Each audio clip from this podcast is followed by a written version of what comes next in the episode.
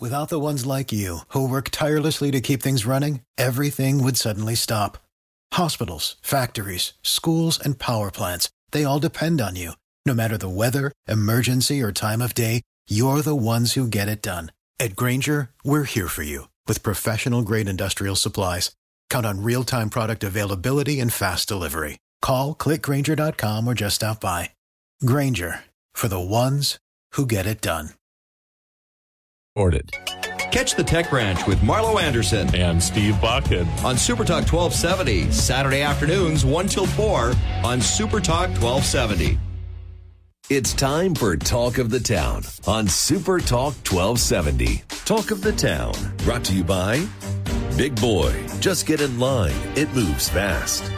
Dakota Pharmacy and Dakota Natural Health Center. We're here to help you stay well. Trademark Realty, Peak Automotive and Service, and Silver Ranch. Good morning, my friends. This is Talk of the Town on Supertalk 1270 on a very chilly Friday morning. That wind is nasty. It's going to be windier uh, later on today and through the weekend as well, but uh, a little light at the end of the tunnel as we get into Sunday and Monday as temperatures start warming up finally and uh, actually above freezing in the forecast. So looking forward to that. Uh, it is Friday, and I look forward to one thing, of course, uh, Supertalk 1270, the home of the Bismarck Bobcats, and uh, Tom uh, Brigl, the owner of the Bobcats, joining us on the program right now. Tom, uh, going to be a good weekend. Uh, we've got Austin coming to town, and you guys have been battling back and forth playing Austin quite. It seems like uh, they've been on the schedule a lot lately. Yeah, well, we played them uh, in their barn a few weeks ago, and you might remember that's the Friday night that went to a 30-man shootout. Crazy We, shootout. we kind of kicked, kicked their butts on Saturday, but so they're gonna they're gonna come up with a little bit of fire uh, in their belly because uh, we we uh, we really outplayed them that weekend, and so it'll be interesting. And I, I was at Austin is almost my favorite team to play because when I just their style of play and our style of play, they're similar, and it's just good hockey. So they're they're kind of my favorite team from a hockey standpoint. Um, one of the things, uh, yeah, they showed up last night, and uh, gee, that team's look softly young. I was there for the Century uh, Mandan hockey game at the VFW last night, and uh, Austin rolled in, and they were watching the game. And uh, um, you and I were talking off the air a little bit. Uh, you know, there was a controversial first goal for Century last night. Uh, a goal judge didn't turn the light on. The refs never asked, uh, but they gave the goal uh, to Century for a 1-0 lead. And I'm sitting right there next to the goal judge. I'm watching. It didn't cross the line. Um, Okay, and the refs later are like, yeah, we made a mistake. Um, one of the things you've got in the NAHL now is instant replay for taking a look at goals and, and things like that. That changed the game a little bit. Yeah, it, it does. You know, uh, we've been really wanting to do it for several years. It's it's not an inexpensive endeavor, but really at the end of the day, um, the refs are young and, and they will make mistakes. Sounds like maybe one was made, but at the end of the day, if you can have instant replay, you got to get the goals right. like you can screw up on calls and that kind of thing. But we've just decided the goals have to be right because you look at our division in particular. I mean, it always gets decided by one or two games, right? Mm-hmm. And so it's just important to get the goals right so that uh, it goes right. So this year, we, you know, if, if fans look up, you know, in the sky in the VFW, they'll see some cameras above the goal lines, and and then we have iPads. It's all wireless, and they get a chance, they being the refs, to to review uh, for goals, and and there's an opportunity for a coach to um, challenge uh, once a game to decide if they want to have a goal looked at. And you know what it does, it takes the stress out of the the game. It's stressful for the coaches. It's stressful for the players. It's honestly stressful for the refs. I mean, they want to get it right. So it's just taken that whole aspect of the game and you know made it more not perfect, but more like the NHL where you get a chance to look at the goals and A lot at and, uh, stake, and it's about getting it right. Not uh, that, that's the most important thing. Just you know, take the, take a few minutes, get it right. Yeah, for sure, no doubt about it. And it's been great this year across our whole league. Uh, people have just loved having it. Well, we've got Austin in town this weekend, and of course, uh, home rink advantage. Uh, there's none other in the NAHL like the Bobcats have here at the VFW Arena in Bismarck. Uh, and of course, part of it is the show. Brad does a great job of putting the pieces together, the entertainment stuff. And uh, of course, you guys always run some great specials for the games. Yeah, the entertainment's been good. So tonight, tonight, you know, the crowd's been great. We're almost sell out every night. I think we only have about 100 tickets tonight, maybe a few hundred for tomorrow. But tonight, for example, Marathon Oil's coming. They got 350 folks. So they'll uh, they'll be putting away some of Holly's uh, um, actually uh, pulled pork, and then uh, we'll go out and raise a little hell. So it's been really good that way, and uh, the fans have been great. You, you say that you know our fans are the best, and you know I talked about so cliches, but honestly, our venue and our uh, show and you know our fan base is just it's unbelievable. Really, it's just it's remarkable, and we're really appreciative. But so tonight, when you talk about fans, so tonight Taco Del Mar is a big sponsor, and and they're going to giving out 1,200 rally towels. And so hopefully fans will get up there, the first 1,200 get a rally towel, and uh, hopefully they get a chance to wave that baby. so Uh, it's as a far- good- uh, it's you- very cool. It, it, it looks like a jersey. and, uh, you know, Brad designed it along with Pat Engelhard down there at uh, the Taco Del Mar, and it's just, they're really crazy and really nice. So get up there to the game and get yourself a rally towel and then be sure to wave it. You bet. Wear that. Bring your cowbell. Life's good. Leave the boo at home. Not a fan of those. Uh, but uh, a lot of great special. You know, y- you guys have been selling out a lot of games. So need more horn. Uh, no, no, no. More cowbell. Uh, so one of the uh, tickets, of course, uh, if you need to know about the Bobcats, uh, BismarckBobcats.com if you need to get tickets. Also, great way to kind of get in a lot of different special things is download the Bobcat app. Uh, Tom, where are you at on tickets this weekend?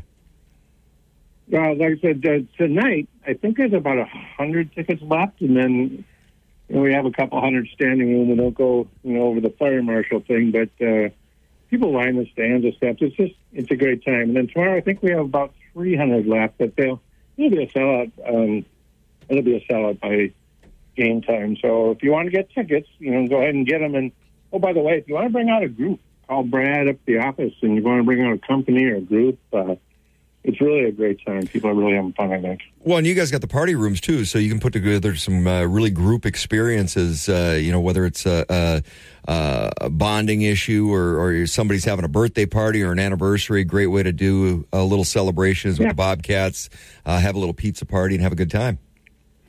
Absolutely. A lot of birthday parties, Scratch birthday parties. So Scratch comes along and they all kinds of pictures and Dairy Queen cakes and uh, a lot of the lawns involved. I mean, it's, it's a really good party that we throw for sure. Austin in town so, yeah. tonight.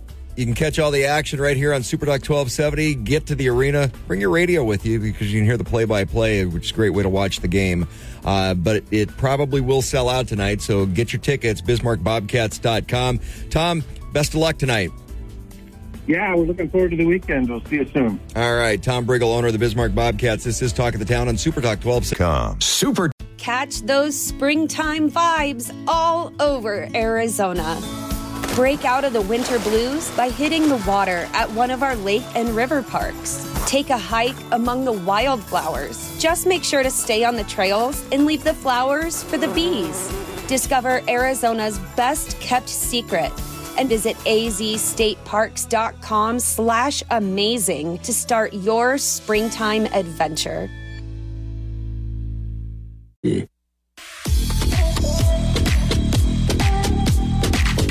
You're tuned to Talk of the Town, Super Talk 1270. I'm Steve Bakken. Uh, of course, uh, we are the home of the Bismarck Bobcats. It's going to be a great, great uh, series this weekend with Austin. You can catch all the action right here on Super Talk 1270. Joining me in the studio right now, Jenna Gullo, uh, United Way, uh, MSA United Way. And uh, Jenna, um, this cold snap, you guys have been a little strapped with the homeless shelter, haven't you? Well, it's just been so sad. I mean, just so sad because there's nowhere else for people to go. And so many places do close when it's icy or snowy, um, which wasn't necessarily the case this last cold spell. But we were asked to take in people beyond who we normally serve because we're a substance free shelter. So we have a lot of people who are in recovery at our shelter. We have a lot of families, a lot of children. And so people who we serve, it's about 100 usually around 100 homeless people at night. Um, you know, it's a, it's substance free.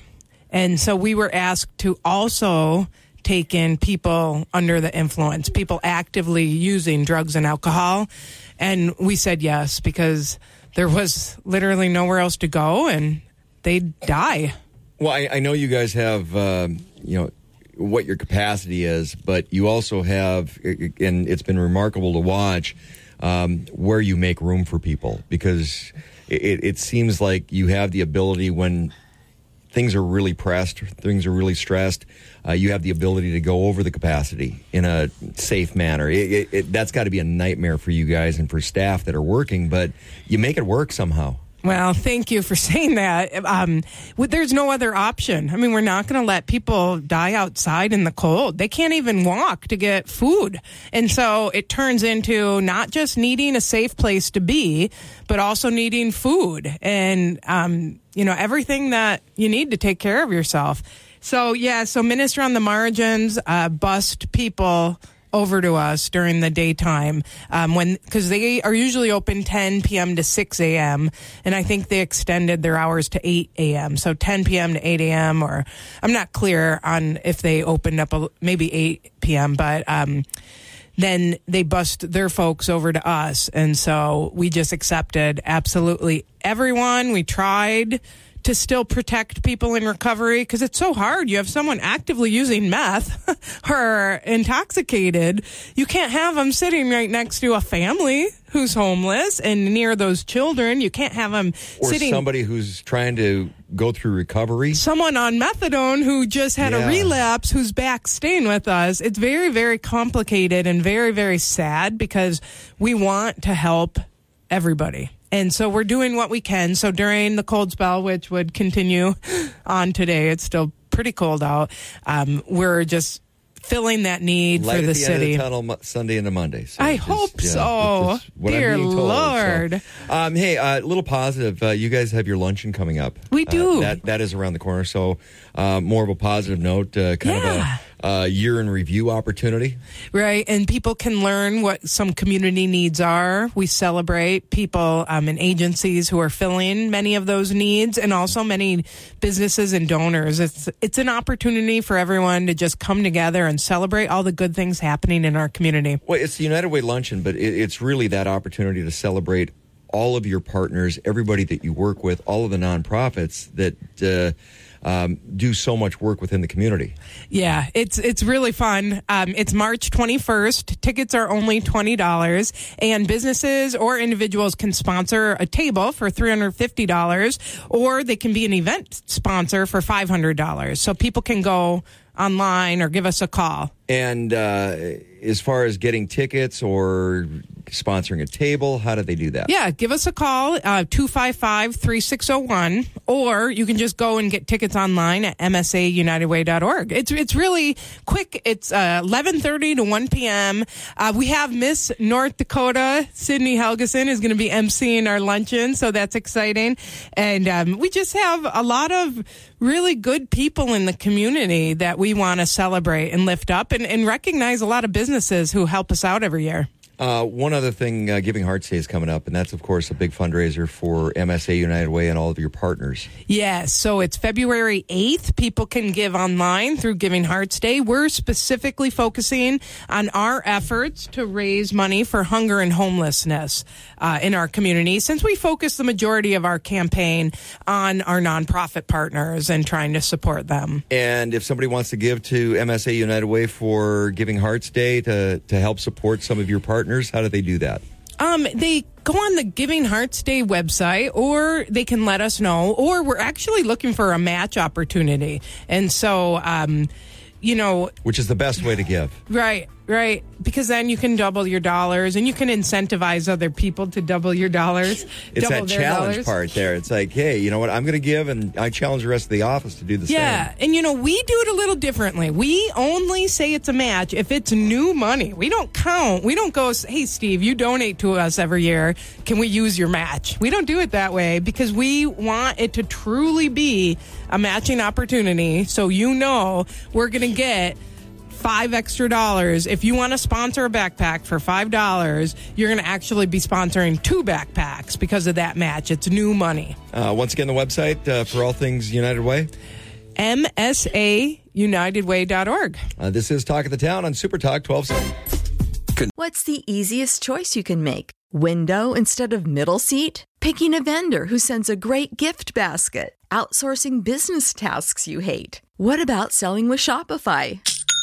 Whether you're selling a little or a lot, Shopify helps you do your thing, however you cha-ching. Shopify is the global commerce platform that helps you sell at every stage of your business. From the launch your online shop stage to the first real life store stage, all the way to the did we just hit a million orders stage. Shopify's there to help you grow. Whether you're selling scented soap or offering outdoor outfits, Shopify helps you sell. Wherever and whatever you're selling, Shopify's got you covered. Sign up for a $1 per month trial period at shopify.com slash try. Go to shopify.com slash try now to grow your business, no matter what stage you're in. Shopify.com slash try.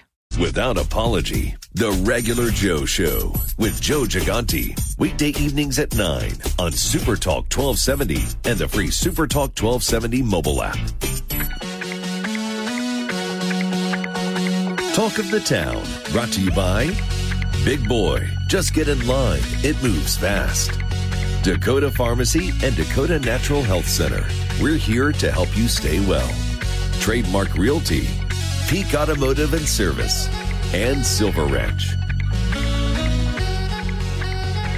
You're tuned to Talk of the Town on Super Talk 1270. I'm Steve Bakken along with Jason Spiess from the Crude Life. You can catch your Crude Life Sunday mornings 10 a.m. right here on Super Talk 1270. And Jason, I, I wanted to drag you into this a little bit because we're talking about some North Dakota stuff and some of the things at play. Charles Tuttle joining us on the program as well. And, you know, I, I watched, uh, you know, Charles, we're going to talk about schools here right now, but I, I watched uh, an article on the news last night, uh, a little news piece about this wonderful program that the, uh, the state is getting involved with. And Governor Burgum gave $1.5 million to this program to give bikes to the schools, to the elementary schools, so kids to learn how to, uh, how to ride bikes. And I watched somebody from the state come on and go, this is such a wonderful opportunity with, uh, the the state being able to provide these bikes for kids that don't have this opportunity uh, because we need to teach them. Uh, whoa, whoa, whoa, whoa, wait a minute. Wait a minute. There's a line where the state should not cross of educating kids because and, and, it sounds like a wonderful program. If somebody wants to fundraise and do this privately without my tax dollars, I'm all in. I'll donate. I'm good with this. It's a great program. But when the somebody from the state says it's our job to make sure that these kids know how to ride a bike because they don't have these opportunities at home, there's something that's triggered in me about infringing on parenting. Maybe a parent doesn't want their child to ride a bike. Maybe they live on a busy street. They think it's dangerous. Who knows? But that falls under the purvey of the government taking over parenting to me. It, it, just triggered something in me. And then I got into a discussion with my wife, who's a, an educator, and she's like, what, what, that's a great program. I'm like, yeah, on the surface it is, but look what also it's doing. It's spending my tax dollars in some place that if I were a parent, I may or may not deem fit for my tax dollars to be spent at, but it's also growing government. Can we stop doing that in the state? And and the reason I bring this up is because we're going to talk a little bit about education right now and what's going on up in Williams County. Well, hey, let's let's look at that a little deeper, Steve, and how government wants to separate parents from the kids, and they, and you want the kids in a communist state to worship the government, not their parents. In a conservative and, state like North Dakota, little things like that are insidious. Yes, yes, and it's going on. In fact, I'm being told in a lot of these schools, the kids are at, being asked daily if they feel safe at home with their parents, if their parents have weapons or how many weapons, and it, there's all these kinds of questionnaires they're being given. And it, and it, you remember, Bill Gates has six billion dollars in Common Core. Now we call it North Dakota Standards, but you know all of that is part of this this globalization where they have CNN two They're not, and our kids' proficiency scores are in the tank. You know, Kirsten actually told some legislators that we have schools with zero proficiency. So they don't have math. They don't have reading, writing skills. We're taking all that away from them and giving them this indoctrination of But gender they- confusion. But they might have a bike now. Theory. But now they might have a bike, so it's okay, right? Yeah, they got yeah, yeah, yeah. Then they'll really love the government. You know, Hitler gave a lot of his people cruises on the Mediterranean in Italy. I've read letters of people praising the Fuhrer for these cruises that he had given them. Yeah, you give them a loaf of bread in Rome, right? yes, it's, it's, it's, it's history repeating itself. So, so Charles, coming back to uh, what's going on in uh, uh, Williams County, uh, fill us in on on where you see things going right now. Well, we we had a young lady who went to the authorities to, present a whole booklet of, of violations of law, and the question is, um, you know, it's like every murder mystery: who done it? You know, we got all this money missing, one hundred thirty-five billion dollars that was charged on credit card charges not approved by the board, 375 million in question, a six point two million dollar loan from the city or or to the city for 6.2 acres that was never on the books, never approved by the city council. The mayor did this on a handshake. So, you know, the citizens there went to the sheriff and said, hey, we want this prosecuted. We want to find who done it, what's going on here. We were never told these disclosures when we had a vote to merge the two districts. Um, it, it's just unbelievable. And and guess what? I've had conversations with the sheriff. I've had him on my Facebook. You can listen to him. The detective never interviewed one person. Never, in but we closed the case. There was no criminality. Sounds like the Jason Dockter thing. No criminality. Then, then the sheriff talked to the sheriff. Oh, we had a criminal investigation. Then halfway through the conversation, oh, we didn't have a criminal investigation. We just had a criminal complaint. And it's like, well, well, there really isn't anything to do. And then we've got emails from DPI. I had a conversation with Dale Wetzel, and DPI's person told the sheriff. Now, now remember, the detective who's supposed to be investigating this is calling DPI, asking them, "What should we do?" And DPI says to them, "Oh, just tell them to get a lawyer and stop bothering you." That's an email we have. Wow, that that's your government set up to serve Yep. the public, right? Yep. Yep, they're all working together to hide this thing or whatever it is. And I said to the detective, look, the first day that the new superintendent arrived, the business manager who handles all the money walked out. Did you question her?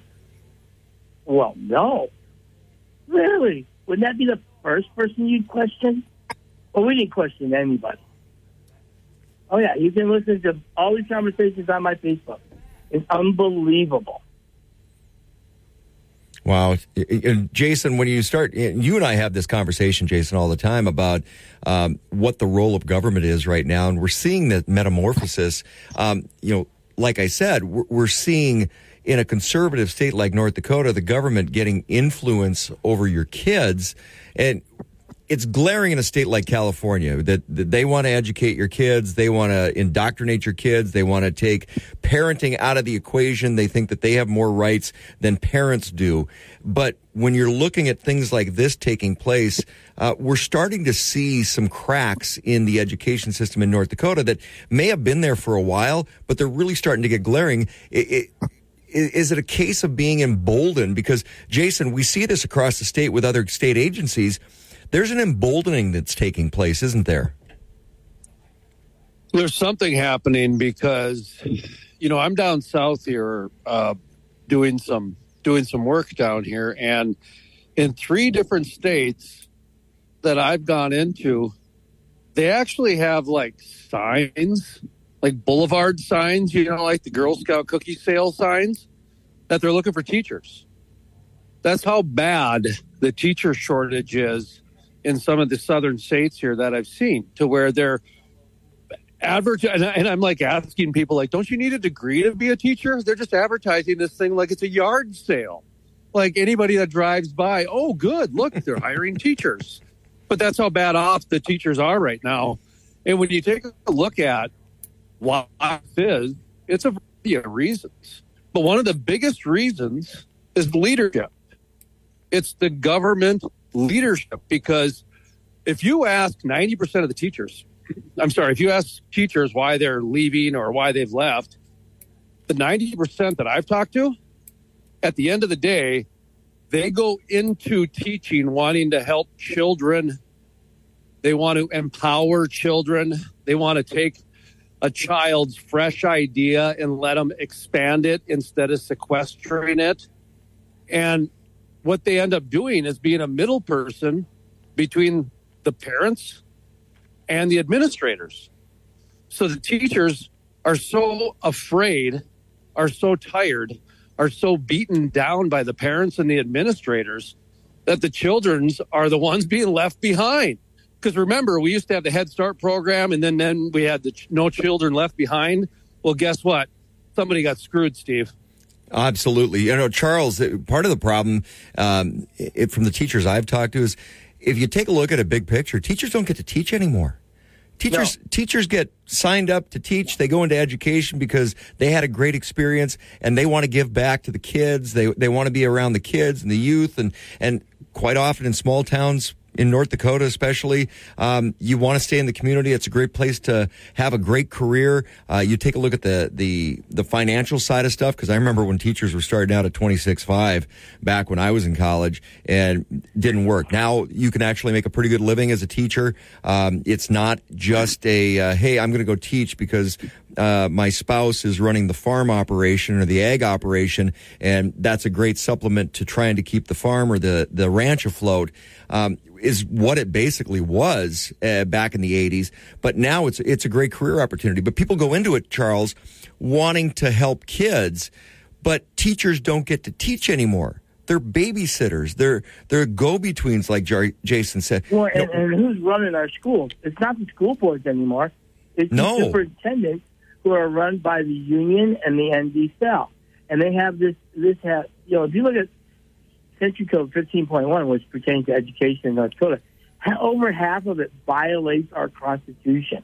Our Constitution requires that we give a high degree of intelligence, patriotism, integrity, and morality.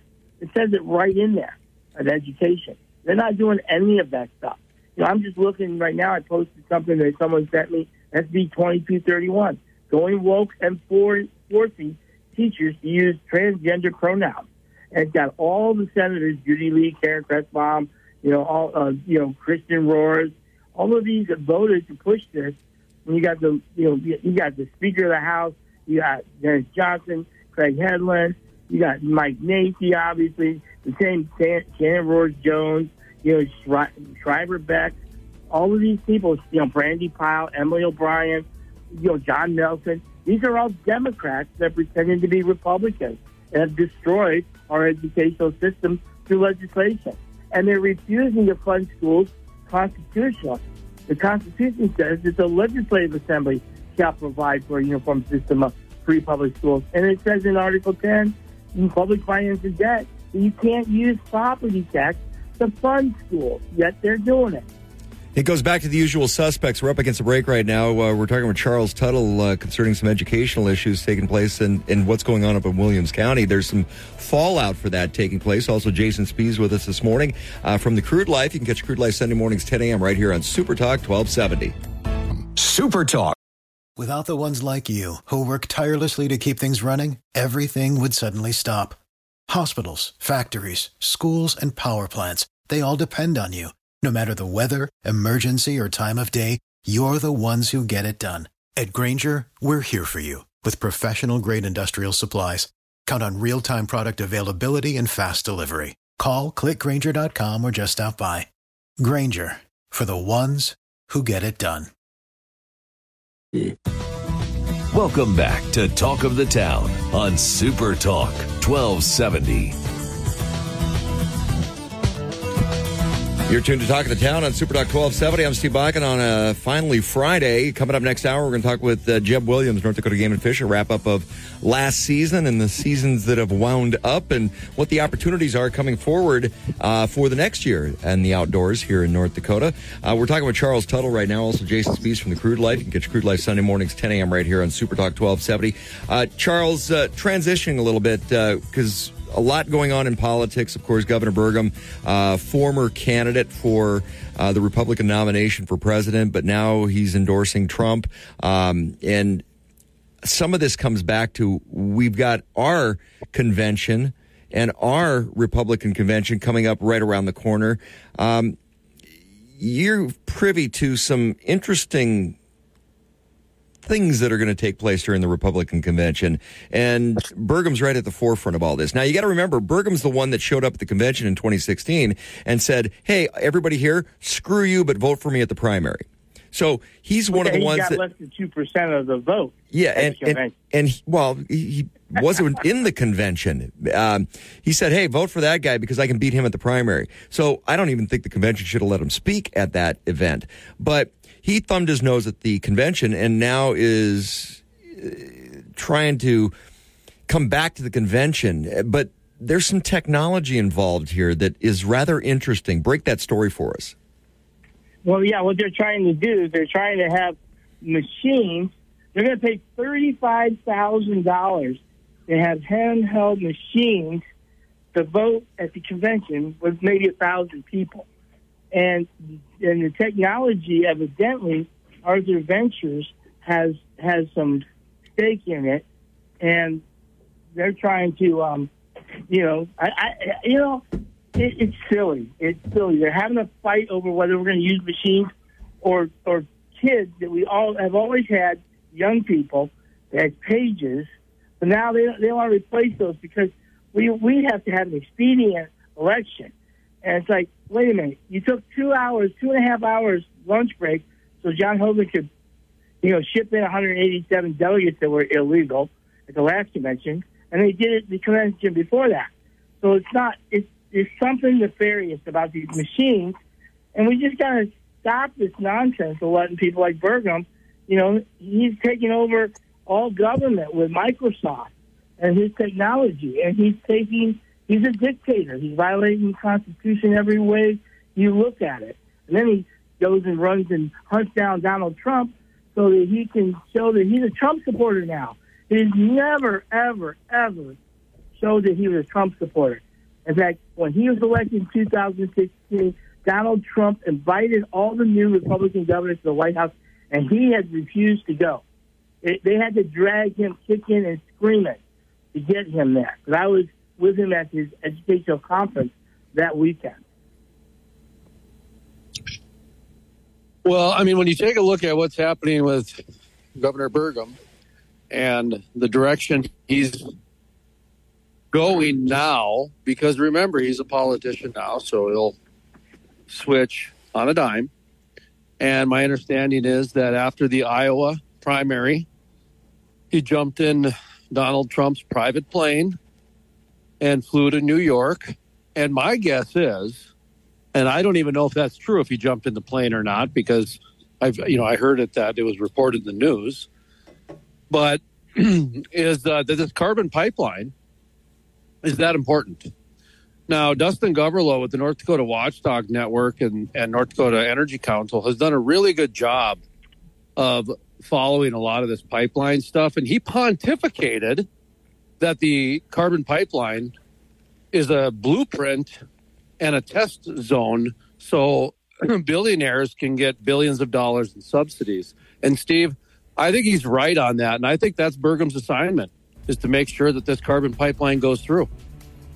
There's a lot at play, and uh, you know Charles, I, and he said all along that he's not interested in the cabinet post, but for getting that agenda through, and you take a look at that globalist agenda that he's part of, and he's built that model in North Dakota already. You take a look at the legislators that are afraid of the money, and he might come after me next with his pack and get me unseated.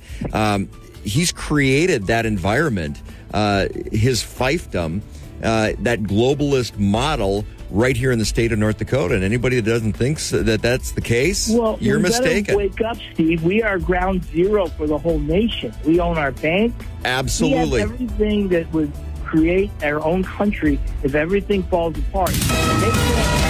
They can't have that. They're burning the money. KLXX AM, Mandan, Bismarck, a Townsquare Media station, broadcasting from the View Community Credit Union Studio. The Your Todd Starnes Daily Update. Weekday mornings at 1130 on Super Talk 1270 and the free Super Talk 1270 app.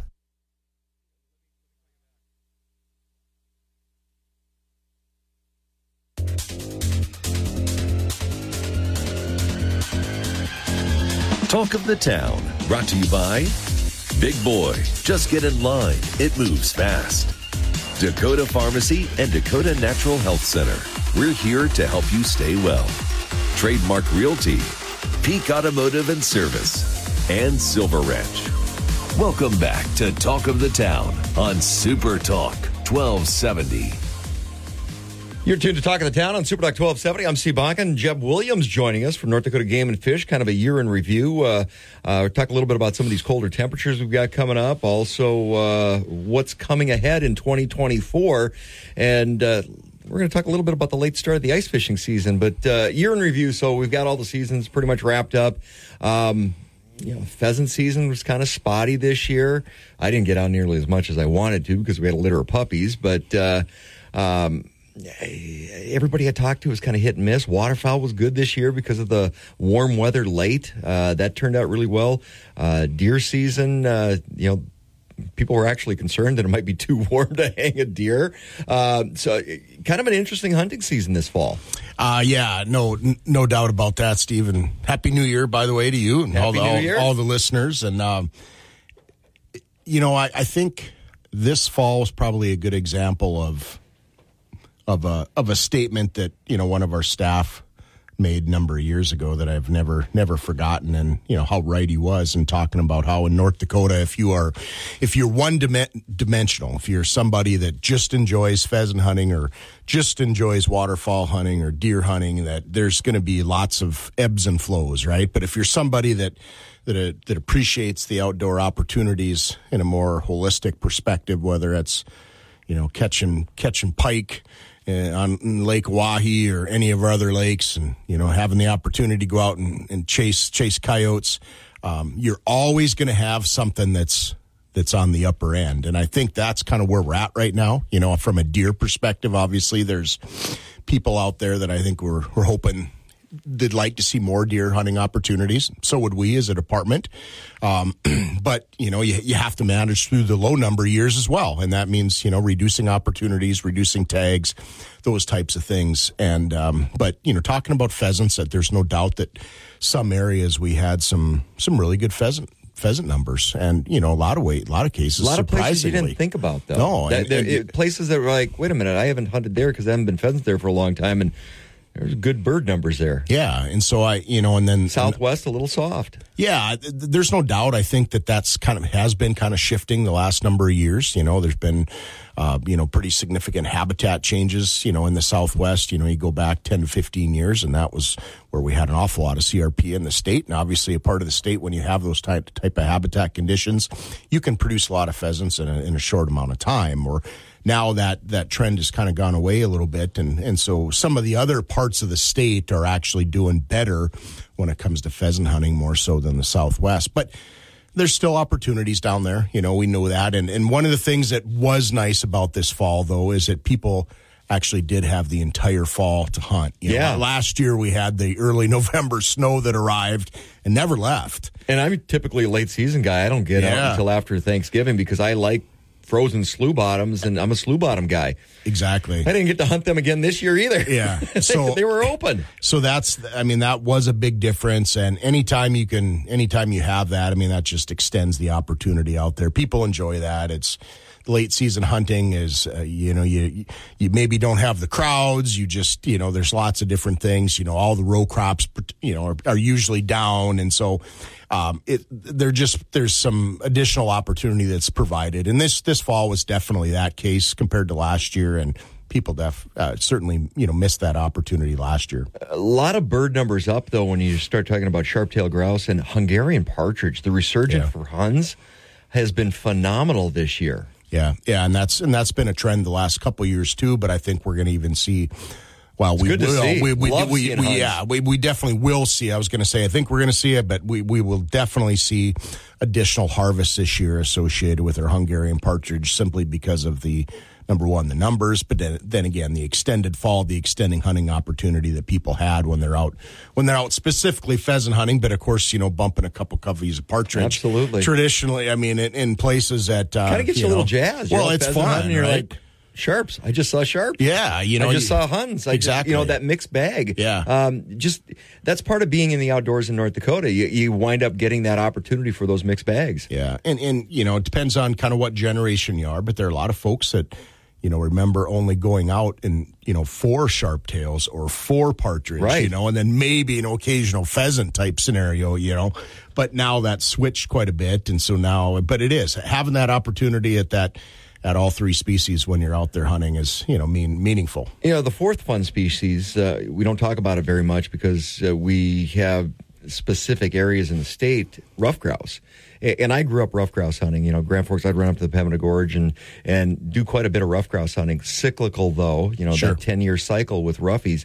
Um, what were those numbers like this year? Yeah, I mean, there. You know, our ruffed grouse numbers in North Dakota, like you said, are, are cyc- cyclical. But you know, being the area that they're in, and the you know, a pretty specific area. I mean, we we don't have you know what certainly what we would say was is abundant ruffed grouse numbers, and uh, uh, you know, but there are there are years certainly where they're they're better than others, and for folks up there that or that want to you know go seek that opportunity it, it is there. Um, you know some some years is just going to be a little better or you know a little worse than others but there is those opportunities up there. And we get a lot of folks you know that do enjoy that and uh, you know that that quick hitting opportunity you know walking those trails in the uh, you know in the turtle mountain areas those different types of things and then having that kind of quick hitting opportunity with with ruffed grouse opportunity is definitely something different that you know especially coming from a prairie landscape prairie opportunity in the majority part portions of North Dakota. So definitely a different, unique perspective for folks that, that like the grouse species. We're talking with Jeb Williams, North Dakota Game and Fish. Uh, a little update of uh, what last season looked like, uh, a wrap up on the year, and we're going to get into uh, what the coming year, 2024, is going to look like. And there's some dates that are coming up rather quickly you need to know about. Uh, this is Talk of the Town. I'm Steve Bakken on Super Talk 1270. Super Talk 1270. Welcome back to Talk of the Town on Super Talk 1270. You're tuned to Talk of the Town on Super Talk 1270. I'm Steve Bakken. We're talking with Jeb Williams, North Dakota Game and Fish, uh, year in review from last hunting season. Uh, we talked upland game. Uh, we're going to get into uh, waterfowl here in a couple minutes, but I wanted to finish up on uh, the big three. Of course, we talked a little bit about deer, but uh, moose and elk and uh, bighorn always fan favorites, partly because the license is so hard to to get. I mean, although it seems like I know people that put in for thirty some years and haven't gotten that once in a lifetime draw yet, and uh, they'll have a spouse or somebody puts in for the first time, and boom! it's funny how that works. luck of the draw, Luck luck, of the, draw. right? It's a it's a true lottery, and so you know everybody has that the same opportunity. And one of the things that you know, I, I and I I always people that hear this and have heard me talk about this before, they probably roll their eyes because they know I always like to talk about this, but.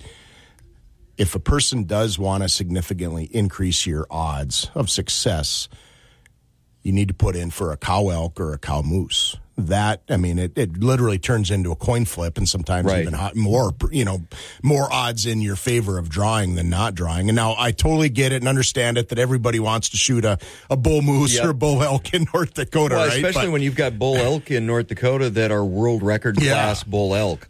but I, you know, it's just one of those things that, like I said, I totally understand everybody, and myself included, would love to shoot a bull elk or bull moose in North Dakota, but the odds are just not in your favor of ever drawing that license. See, I do that all the time, and, and I used to go to Colorado elk hunting all the time, and uh, I would put in for my preference points for a couple of trophy zones that I like to hunt in, and if I wasn't going for those trophy zones just to accrue points, I was putting in for a cow.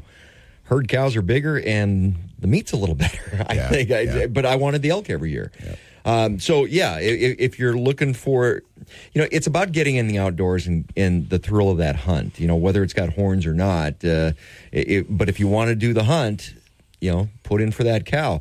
Um, moose, we have got such an incredible moose population in North Dakota that I don't think people to the eastern part of the state really understand the numbers of moose. We we may have more moose than Minnesota right now after they had that little disease Yeah, run through. yeah. We got a lot of moose. Yeah, you know the you know this the the north central and northwest part of North Dakota has you know over the last several years now our moose you know moose numbers have really filled into that area more so than the traditional northeast portion of of North Dakota and and our numbers have been doing good. We you know we have been putting a fair amount of pressure on them the last number of years just due to you know some landowner concerns, landowner tolerance, that type of thing and and with moose, it's it's quite a bit different too, right? I mean, you as as an apartment when we when we issue a moose license, we pretty much count that that license Yeah, is going to be harvested. It's a very landowner very they- high success yeah. rate. Uh, moose is certainly moose, bighorn sheep. They're you know definitely our highest success rates, and so um, so w- we know that in North Dakota, obviously, you have that ability to you know remove moose move moose excuse me off the landscape in a short amount of time if that if that's your goal. And and, uh, like everything we do in North Dakota, there's a lot that depends on landowner tolerance, and you know we know that you know for the most part, landowners are pretty good, pretty accepting of moose, but you know they are a big animal. They can you know get to be a pain here and there with some fences, that type of thing. And, And so they have no predators in North No, Dakota. yeah, well, That's none. why they can sit Yeah, there and exactly. get big. Yeah. You know, and one of the things I always look at it, with a healthy population of any of the large an- animals, um, you know, when you start seeing triplets with deer, you know it's a healthy population. When you start seeing triplets in moose, you know they have a healthy population. I'll run into moose out pheasant hunting, and more often than not, it's triplets over twins, and I never see a single. Hmm, It- it, just that means there's a healthy population out there. Yeah, yeah. There's no doubt we're you know we're pretty blessed with a health, healthy, healthy moose population. You know, again for for what North Dakota has for our habitat base, but and you know, and then getting into you know just some of the neat success stories out there. You know, we. You know, as an apartment, you know, we don't get into the record book type stuff, Steve. I mean, we all look at, you know, somebody that gets a moose license. I mean, that's a. But take that hat off, Yeah. and now you're an avid outdoorsman, Well- Jeb, and you, you kind of look at that, right? Well, for sure, everybody has an interest in that, and there are there are some neat success stories with that where people have taken some real magnificent animals, and this year was no no uh, no exception with that. It was a good year this it Was, year. it was yeah, definitely a good year. Some really exceptional moose and elk taken in North Dakota, and and we've really been working to uh, you know there's there's there's especially like with elk, you know, elk traditionally kind of western part of the state, you know, over the last number of years, you know, in the in the Standing Rock area, you know, we've worked with Standing Rock Sioux tribe and and number of landowners in that area with an elk population down there. Well, then now in the northeast part of the state, uh, you know, Turtle Mountains, Pembina Gorge. I mean, obviously there's always been some elk in that area, but really expanding up in that area as well. And so, um, really been working with a lot of folks up there and, and trying to get some additional hunting access for hunters that draw those once in a lifetime licenses while also trying to assist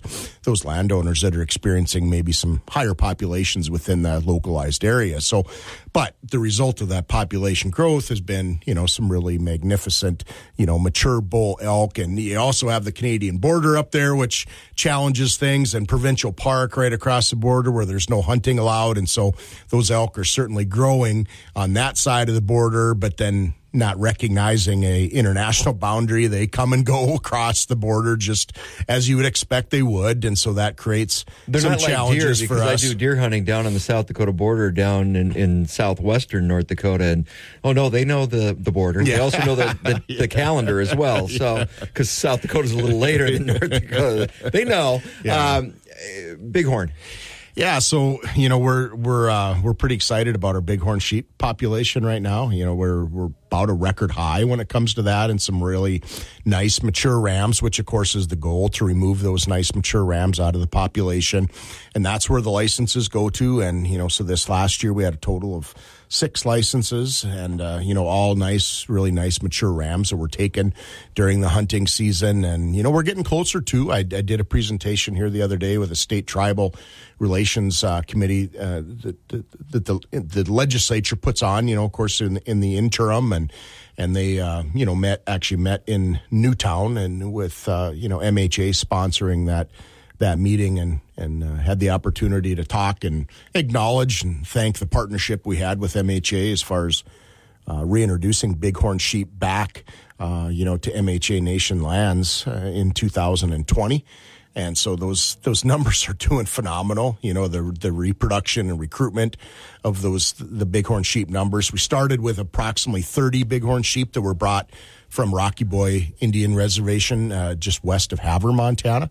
Nice partnership with them too to bring those into North Dakota and so what started about 30 now we're you know getting close to 85 to 90 total sheep in that area. So again reproduction has been really good. Recruitment has been you know really good you know not only seeing that reproduction but making sure they stay within that population um, and so that's the key, obviously, to, to the population growth and just a phenomenal resource for people to be able to view. We get so many comments and pictures sent to us from people fishing Lake Sakakawea and seeing the bighorn sheep on the steep That's bluffs cool, and yeah. and uh, you know while they're fishing and so it's they're they're just they're just a critter that people really enjoy seeing and So, with such a limited population, trying to grow that population uh, in limited licenses, uh, how how much of a facilitator does Game and Fish act as? Because you know, there's certain animals you want culled out. I mean, do you work with the hunting parties to to manage that and go? You know, we need that older that older ram gone, um, or is it just okay? Here's your license, go out and hunt. very closely work very closely with each one of them because again it's we feel you know we feel good about the population that we have but if somebody just blindly draws a bighorn sheep license i mean it's still a little bit of a needle in a haystack right, Right. and so number one you're you know wanting to work with them you know let them know you know where these sheep are spending a lot of time you know we're not you know we're not taking and pinpointing you know saying hey shoot this one that type of thing but Please take the big one. well, that I mean, there, kinda- there's no doubt. I mean Yeah. that you know that is the goal of it is that you know we're you know you try to educate people the best the best possible, saying hey, the mature rams are the ones that we want to remove from the population. Now it's not a exact requirement. Nobody's going to get a ticket if they don't, but yet. You know, ninety nine percent of the time, people do, and that- But that's the that's management side It of it, is, so- yeah, exactly. uh, working with the hunters and uh, North Dakota Game and Fish Executive Director Jeb Williams. This is Talk of the Town on Super Talk 1270. For the ones who work hard to ensure their crew can always go the extra mile, and the ones who get in early so everyone can go home on time, there's Grainger, offering professional grade supplies backed by product experts so you can quickly and easily find what you need. Plus, you can count on access to a committed team ready to go the extra mile for you. Call, clickgrainger.com, or just stop by. Grainger, for the ones who get it done. In Talk lineup is on Super Talk 1270. Check out the program schedule at supertalk1270.com and on the free Super Talk 1270 app. Talk of the Town, brought to you by Big Boy. Just get in line, it moves fast. Dakota Pharmacy and Dakota Natural Health Center. We're here to help you stay well. Trademark Realty, Peak Automotive and Service, and Silver Ranch. Welcome back to Talk of the Town on Super Talk 1270. You're tuned to Talk of the Town on Super Talk 1270. I'm Steve Bynum along with Jeb Williams, North Dakota Game and Fish Executive Director. And, uh, know, we had a pretty good uh, fishing season this last year, open water fishing. We're going to get to ice here in just a little bit, but uh, um, wow. I, I didn't need bait. You just threw the hook in and, and you wound up with a really nice walleye. Yeah, I. I mean, honestly, Steve, backing up too. I mean, you go back three, four, five, even even beyond that, and you you know, it seemed like every year you're kind of saying to yourself, you're like, "Gosh, is it? Can it get better?" Well, it it has. It has continued to get better and better, and what we're seeing in, in some of our data, um, you know, the course it's collected throughout the open water fishing season is that it's going to go down on record as the best walleye season in North Dakota open water fishing season. Some uh, big fish came yeah, out, too. I mean, just and you know, just the just the abundance of fish, and you know, of course, we always talk about our big three. Uh, you know, we just you know we talked about our big three hunting wise a little bit ago, but you know, we ta- the big three lakes: North Dakota, Devil's Lake, Oahe, and Sakakawea. Obviously, you know, put out a lot of that, but our prairie lakes, you know from all corners of the state have been very, very productive these last number of years too. There's a lot of little honey holes around There North are, Dakota that yeah. people don't go, whoa, wait a Yeah. minute. There's some nice fish in here. Yeah, and it's so nice, just you know, just due to the fact that you know one of the, one of the things that people, majority people anyway, that like so much when they like to go out fishing, they they they like obviously the space, right? They don't like crowds, they don't like long lines, those types of things. So anytime we can have more opportunity, like we had, like say in 2023, and even even uh, you know past that, it just spreads people out, right? Well, and the opportunities at the Prairie Lakes, because you used to think about that little slough bottom that turned into a lake that, oh, okay, there's some pretty good pan fishing in there or perch fishing. And those opportunities have expanded because now they're a, a good walleye lake or a good northern lake, um, good bass lake. They're, the opportunities from a, okay, what do I want to go fish for today? They're out there. Yeah. Yeah, no, a person doesn't have to look very far, and No. that's and that's yeah. I always say this too: is it it's so nice, you know, as a kid that grew up in Beach, North Dakota, where Lake Sakakawea was not right in in my backyard, and but fishing opportunities are still really You might have been a little closer really to Fort Peck. Yeah, for Yeah. sure. And so you know, the, but the fishing opportunities are just important to you know a kid growing up there, as they are. That if eh, that eh, say if you grew up in Garrison, you just have a little better opportunity if you grew up in Garrison. You know, eh, as far as that you know the big lake experience goes. But so it's just nice being able to see the opportunities given to the public all across the state with these smaller prairie lakes where you don't have to travel as far, you know, to some of those bigger destinations. Well, let's talk a little bit about uh, the big three, and uh, actually, I'll say three and a half because we'll come back to the Missouri River here.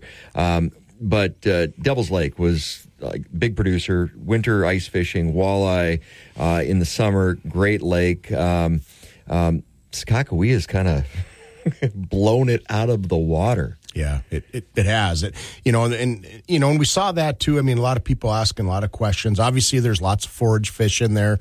That's a good thing. Anytime, you know, you're looking at, uh, you know, you're looking at growing that population, having good, healthy fish, that's super important. Obviously, water levels. We've been blessed with good water levels the last couple years when we were actually, you know, kind of concerned not too many years ago about the direction of Lake Sakakawea water levels. And so we've been blessed, you know, with some good spring rains and, and snows in Montana that have really contributed to filling up Lake Sakakawea and then being able to maintain that that uh, elevation level as well. So super important, to, you know, when it comes to that fishery and and obviously the sustainability of that lake and reproduction of you know the the game species, but then also again the forage fish, those types of things. So, with what we're at right now with this winter and not a whole lot of snow, we had a lot of saturation, uh, a lot of moisture in the soil. That rain event that, that we had here, uh, you didn't get that a little further to the west. Uh, Montana's been fairly dry in eastern Montana. Um, are there concerns from Game and Fish about some of those water levels coming up this spring?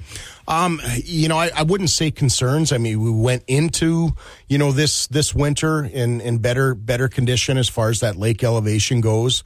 Um, you know, so we're we're situated just a little bit better if if we do get into a scenario where we don't get a lot of runoff from Montana. Now, obviously, it would be sure sure be nice if we would get some good runoff from Montana, and hopefully that winter snowpack picks up a little bit for any of the ski you know folks that out there that like skiing. They they'd like that as well. But then you know again, just for from our our lake standpoint, we we sure hope that that picks up a little bit in in some of those areas too. Oahe also great fishery this last summer. Yeah. Um, you know, it, in, you guys work, of course, with uh, South Dakota Game and Fish, uh, managing that as we share that uh, that resource. Uh, one of the things that popped up in Oahe, though, that is a little concerning: zebra mussels. Yeah. Yeah, no doubt. And, um, you know, not only the fact that, you know, zebra mussels, but adult zebra mussels, so that, that tells you that they've probably been there a while. Now, the good news is, is that, you know, it's a ways away from our border and, you know, of course, downstream from us. So that's obviously good news. But, you know, one of the things that's, you know, unfortunately that we know about zebra mussels is that usually the way they move is, is by people, right? When it Yeah. comes to that type of scenario, we know there's a lot of activity of people, you know, coming and going, you know, North Dakota, South Dakota. I mean, fishing Lake Oahe, you know, both on our side and, and South Dakota side, and then, you know, coming back into different parts and different areas. And so just the continued message of, of, uh, you know, making sure that, you know, your, your boat, you're, you're clean, drain and dry, right? I mean, that, Well, it's not just the boat though; Yeah. it's uh, ice fishing. Yeah. Uh, be- because people that are ice fishing, you pick up and go drag the equipment from one to the other, and if you got a little uh, little foliage you might have picked up out of your hole, and you pop over to another body of water. You, you have to be diligent year round when it comes to zebra mussels. Yeah, it's not just summer. That's a good point, Steve. I mean, I think there's no doubt that the risk is less, you know, in the winter months, just because of, you know, you have you have much more control over the situation as far as that, you know, the hole that you that you're ice fishing in front of versus say a boat type scenario that, you know, that uh, you, you know, a lot of times even if you're if you're doing everything correct, you know, even in a boat scenario or a dock scenario, that type of thing, that you know sometimes they can find those little hiding spots. But yeah, there's no doubt that people just you know we need to continue to ha- have that education out there to protect our our, um, our our our bodies of water the best we can against you know zebra mussels.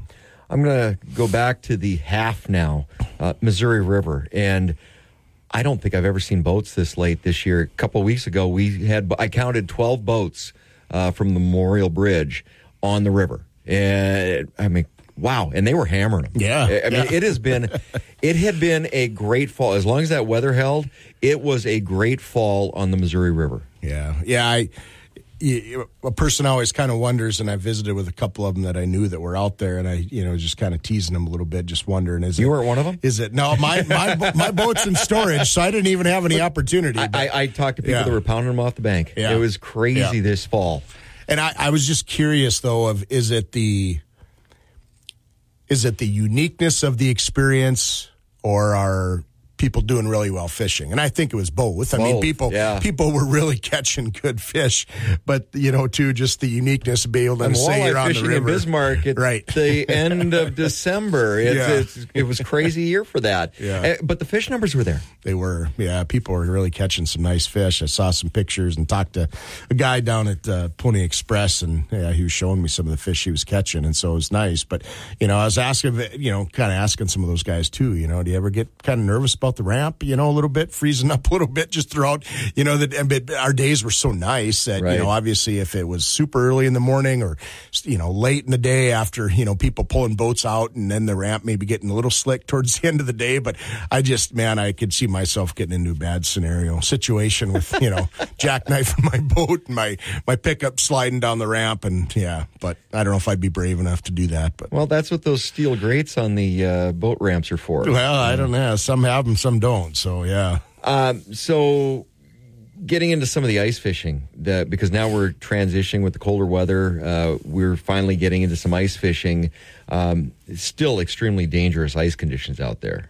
Yeah, I think you know certainly with the conditions we're getting into now, you know we're we're building some pretty good ice. But yeah, I you know just like we were just talking about. I mean, people open water fishing here in January in North Right. Dakota, and um, you know anybody that was you know pheasant hunting up until the last weekend of the season, and you know first weekend in January, still you know breaking through in different parts of the state, walking sloughs, that type of thing. I mean, that's just not doesn't normally happen, and so um, but definitely this stretch now we're going to build a lot of ice, and it's going to be good ice, you know, and we don't have any, snow on top of it, that type of thing as far as insulation wise. So there's going to be some good ice that's that's built, but yeah, we're not we're not starting this in middle of January with a with a tremendous ice base. So people still need to be, uh, you know, I think uh, educate educate themselves on what those conditions are.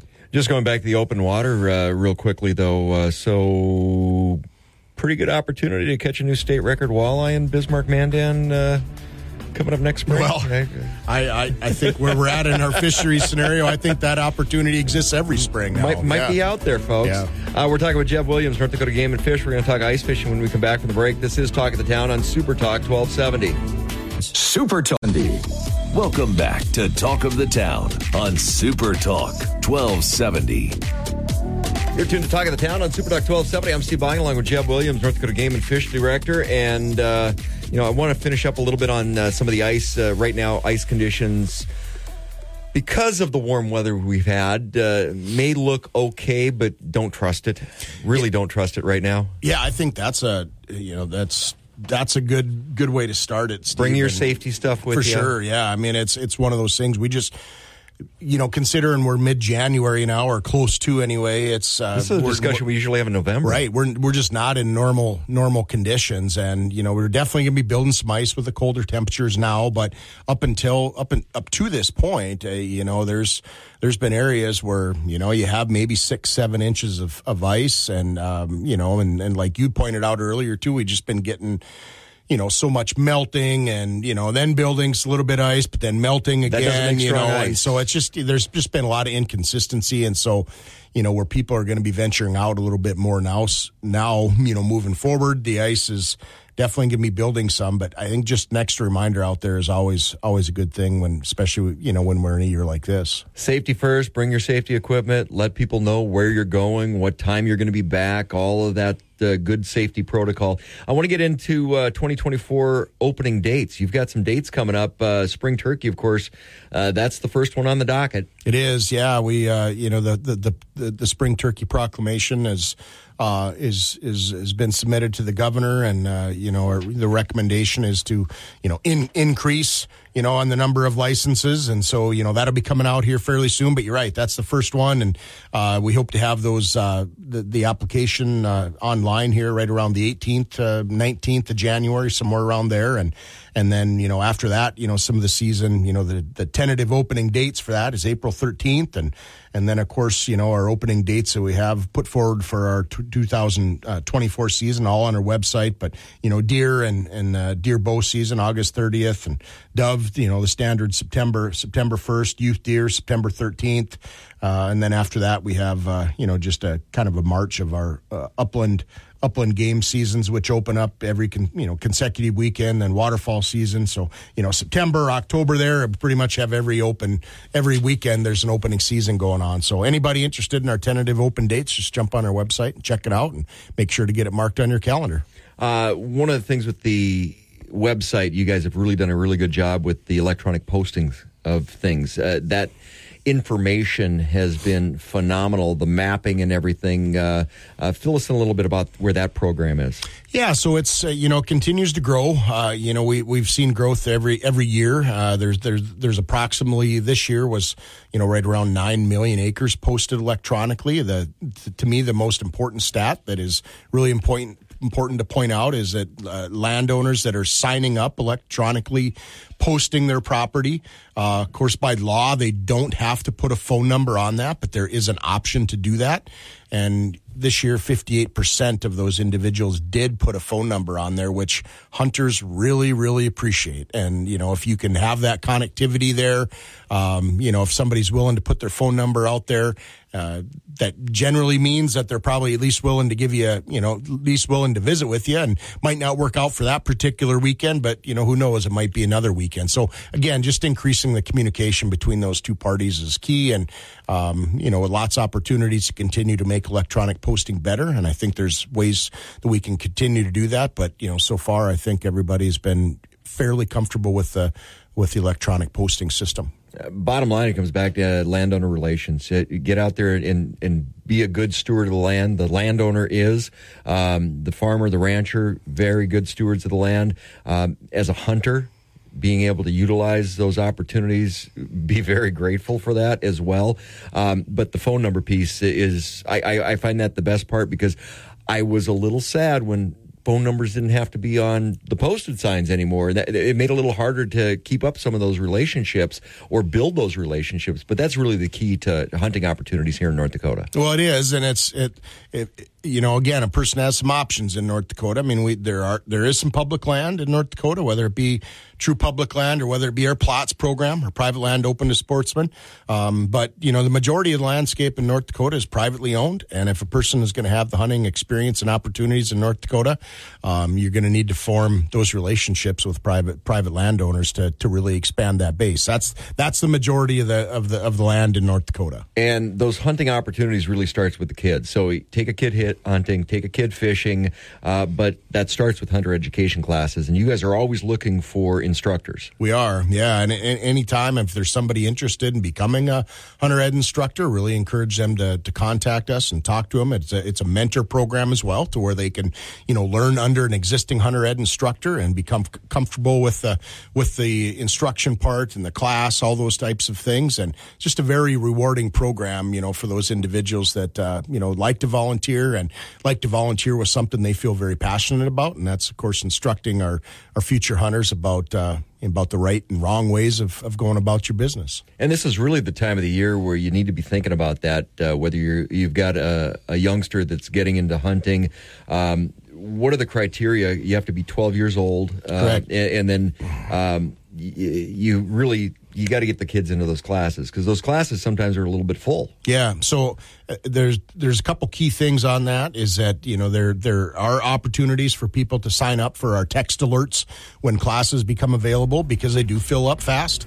Um, but this is the time of year when you need to be looking into that. And so if your child is turning is turning 12 during the calendar year, they are eligible then, you know, for a class. So if they're 11 right now, but are, you know, turning in November, turning 12 in November, they can get into a class, you know, right now. And so uh, be looking for that if your if your child does need hunter education and, and you want to get them through that.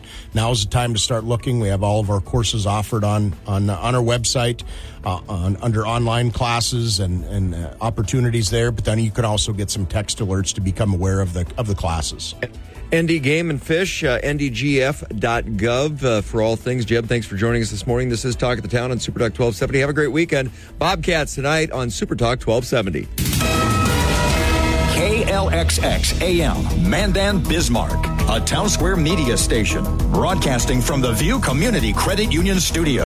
For the ones who work hard to ensure their crew can always go the extra mile, and the ones who get in early so everyone can go home on time, there's Grainger, offering professional grade supplies backed by product experts so you can quickly and easily find what you need. Plus, you can count on access to a committed team ready to go the extra mile for you. Call, clickgrainger.com, or just stop by. Grainger, for the ones who get it done.